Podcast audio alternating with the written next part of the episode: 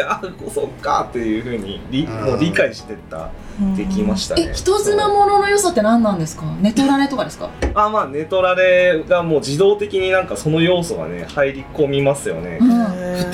不定行為、まあそうですよね。だってのそう確実にもう設定の時点でそうなんですね。絡んでると BL で言うならばやっぱりこう同性同士の禁じられたっていうところが設定で入るのと一緒ですよね。だから例えば設定の時点でもう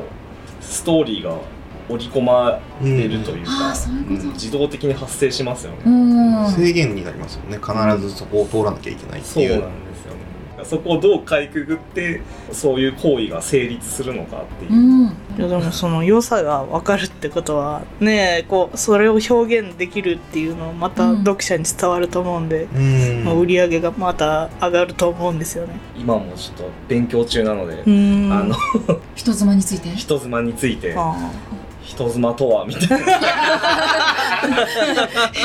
人妻とは人の妻であるだけじゃないってことですか？そう、でも人妻というそこに随したこのまとわりつく、いろんな要素、まあそうですよね。単純になんというかその新妻なのかちょっと長く連れ添っているのかとか、まあ、子供がいるいないのところの大変さがあるのかとか、義両親との関係性がどうなっているのかとか、そうですね、旦那さんがどういう関係性で付き合ってくれているのか、愛してくれているけれども何か不満があることがあるかもしれないとか、いろいろなこう考えなきゃいけない要素の組み合わせっていうのはたくさんあるってことですよね。例えばめっちゃ詳しいですね。人妻ものがお好きということで編集者として作品作りというものを考えるためには頭の中でちょっと分析が必要かなと。その割にはベラベラ出ましたよね。そうですよ。それが仕事いい仕事やな。急に喋りが多い他のジャンルは挑戦されてないんですか？他のジャンル、でも1回だけ妹ものを、一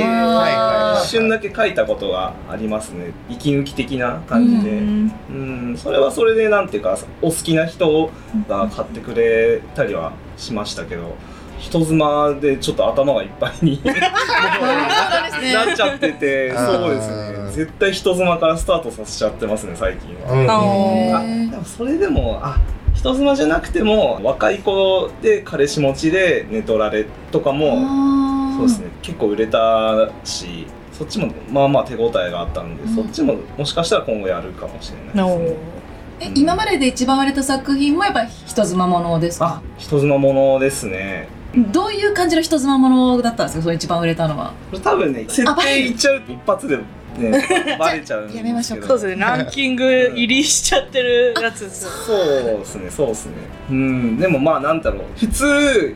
人妻って考えた時にそこにはいかないだろうっていう、その手があったかっていう人妻ものを作ったんですよ。人妻もう言っていいかわかんないですけど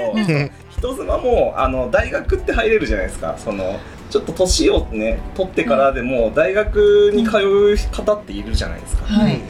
あの時勉強できなかったけどちょっと今からでも大学に入りたいなっていう方っていると思うんですよ、そんな方が大学に新入生として入ってのあれこれもうこれ特定しちゃいますね。でまあとあるサークルにねけないサークルに入っちゃう。あ、人妻かける大学かけるサークルみたいな。そうそうそう。うわー、これはなんかいろいろ詰まってますね。そう、結構これ発見した時に、あ、これはいけるなって思って実際いけたんで、売り上げ的にもやっぱ自信がこう手応えが、手応えありました。感じたんですね。そうですね。成功体験みたいになってるんで、ありそうでない。っていうか、なさそうであるっていうか、そこら辺をうまくついて、多分新鮮さがあったのかもしれないですね。他にないのかなっていう。確かに。今話聞いてるだけでも、人妻一つでも奥深いですね。そう。なんかこう日常で発見があるんですよね。こういうところにも人妻がいるんじゃないかとか、ここにもいるかもしれないとか。人妻は至る所にいますからね。そうなんですよね。再発見しますよね、この日常の中で、ここにもいるみたいな。なるほどですね。やっぱ人妻センサーが常に立ってるから、もうすごいビンビンにね、ビンビンに立ってるから、大丈夫ですか？大丈夫です。センサーの話、センサーの話なんで、作品作りでね、キャッチするための、ちょっとうちらピンとこなかった最近の流行のジャンルっていうのはあるんですかね？いやー、なんていうか、ネトラレが人気ってずっと言われてるんですよね。そうなんですね。まあその中で一つの形態で人妻があって、流行のジャンル、大きい女の方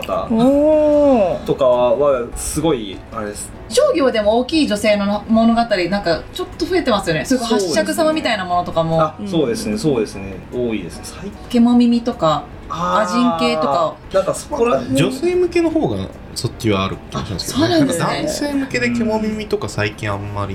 まあ根強くね、一定の好みの方はいるとは思うんですけど、ものすごい盛り上がりっていうと最近ちょっとあんま調べてなかったんで、それこそ人妻かける大きいとか、ありなんですかね。ああ、でも結構割と鉄板かもしれないですね。なんか鉄板っていうか、やっぱなんかちょっと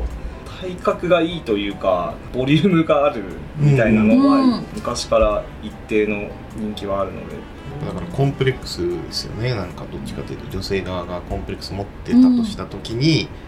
いやけどそれが魅力なんだっていうところで行ったところにおけるテレ顔みたいなところからの開始なんかみたいなところとかは、なんかだから禁断性と女性側が持ってるコンプレックスのテーマとみたいなところはなんか結構ずっとあるのと、まあ禁断性がやっぱ強いですよね。なんかやっぱネトラレはやっぱり比較的まだ強い、全然めちゃくちゃランキングがすぐ入るっていうか、幼馴染同士で付き合っていた女の子が大学別々になったところに進学してまさにサークルに入った時にみたいな話とかはやっぱよくなんかある気がしますけどね。そうですね。じゃあまたなんかコンプレックス系だとちょっとスポーツずっとやってたちょっと男っぽい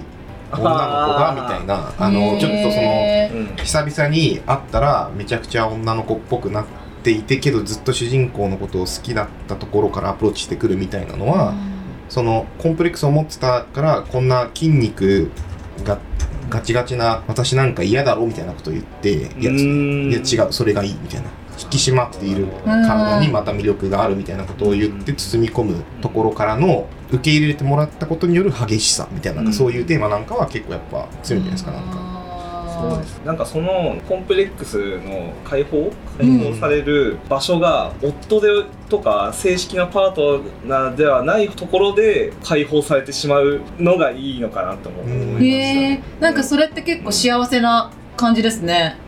本人的には幸せですけど、正式なパートナーの夫とか彼氏側からしたら、なんで俺じゃないんだみたいなことになる、それ現実世界でもありそうな話ですけどま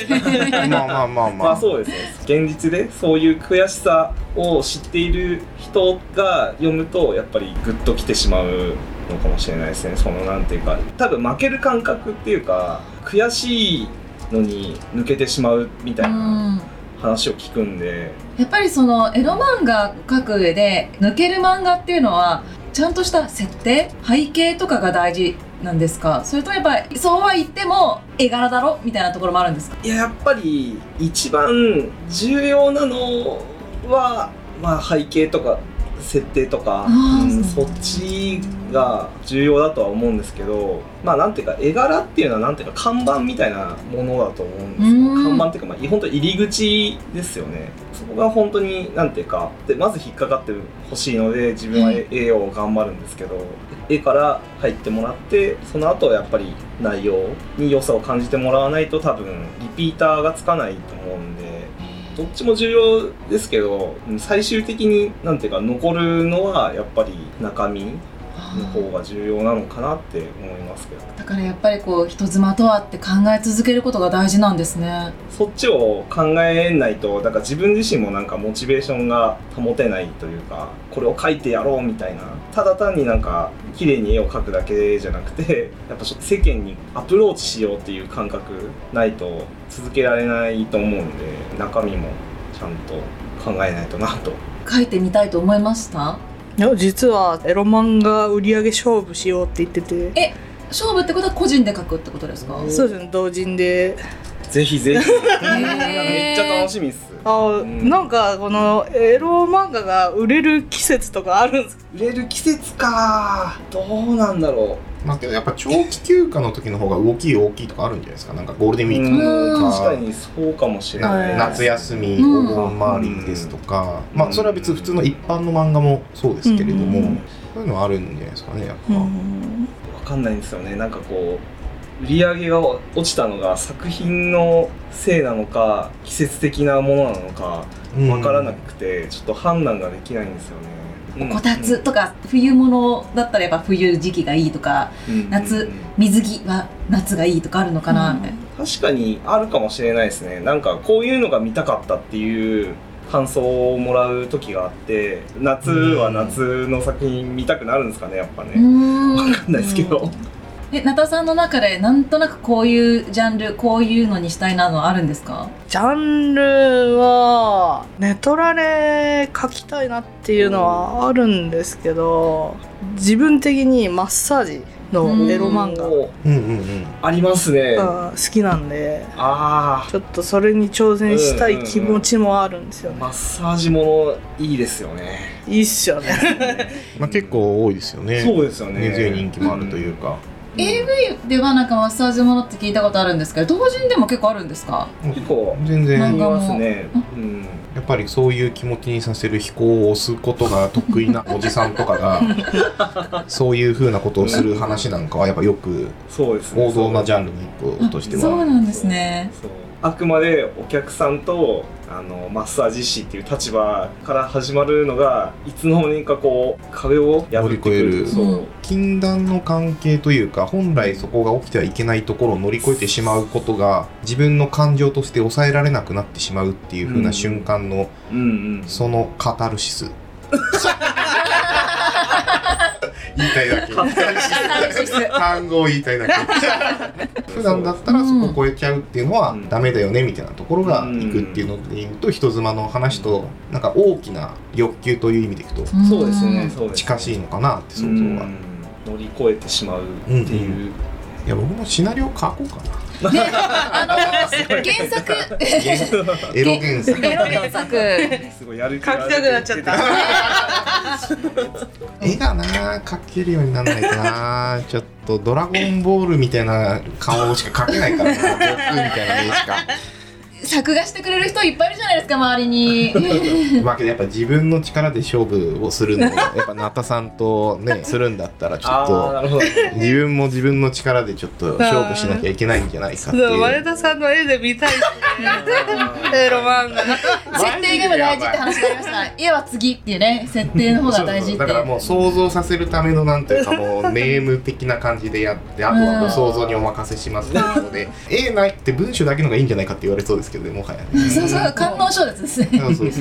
エロ CG から入りますか。エロ CG から、いやめっちゃきついなそれ。めっちゃ練習しなきゃいけないなマジで。本当にもう行為のシーンも大事ですよね、描く上で。や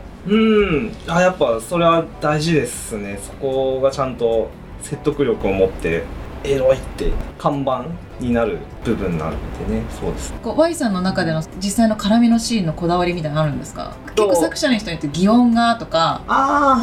ほとばしるなんとかみたいなのいっぱいあるじゃない。そうですね、擬音もそうですね、結構重要ですしね、基本難しいんですよね、なんかね、いい感じに書けなくて、何回もやり直したりしますね、擬音とかは。あんまり整いすぎない方がいいかなって、その顔とかが、そのやっぱちょっと感情を伝わるように、